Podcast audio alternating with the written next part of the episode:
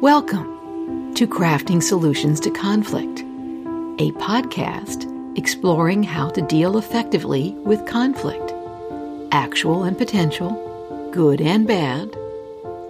Engaging guests discuss a range of insights, and I cover tips and topics based on my 35 year fascination with conflict and my experience helping people with it.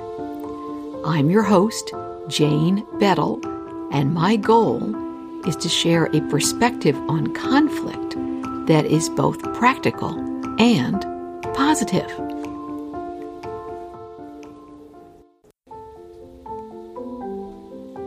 VUCA and Conflict, Part 1. Ten days ago, the chair of the International Association of Facilitators sent a message to the membership addressing the quote, interesting and challenging, end quote, times we are living in as COVID 19 spreads across the globe. Since then, much has become more challenging. From the conflict perspective, I was especially intrigued by the chair's use of the term VUCA, a term I have heard occasionally in the past.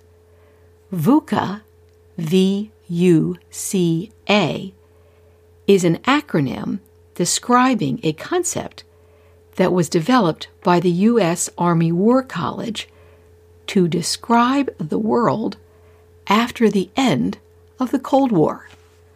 A world that was more volatile, V, uncertain, U, complex, C, and ambiguous, A. Over time, the acronym was used more widely, and for a while, about five years ago, it was even in vogue. When I saw it used in the context of professional facilitators, I thought, wow, the VUCA idea fits the current atmosphere perfectly. And also, what a potent stew of conditions to invite conflict. Conditions are volatile. Predictions, policies, and personal circumstances are changing a lot and changing frequently and rapidly. Almost nothing seems stable. Conditions are uncertain. It is difficult to predict what will happen. The rapidly changing conditions can be full of surprises. Conditions are complex Many interconnected factors affect every decision. Some important information is unavailable, yet decisions must be made. It is difficult to see any straight lines of cause and effect. Conditions are ambiguous. Little is clear, much is hazy.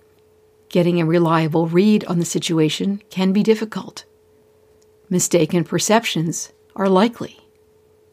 I think it's fair to say that any one of these four could create fertile ground for conflict. So, what do you do? First, you recognize the situation for what it is, for what it is doing to you, for what it is doing to everyone. And although we are all being affected in some way, it isn't the same for everyone.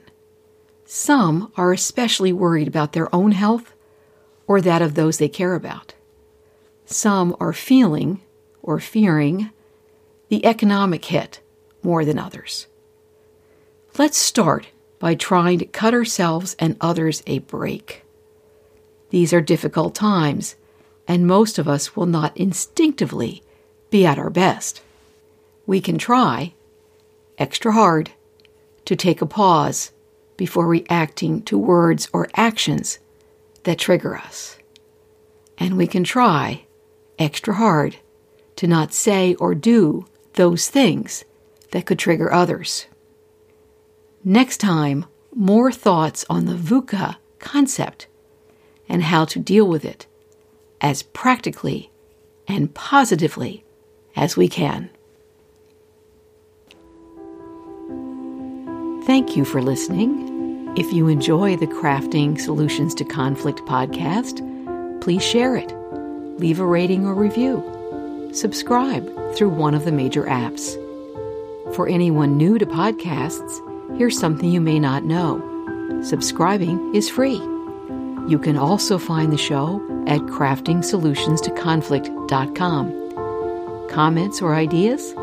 Let me know. Until next time, I'm Jane Bettle.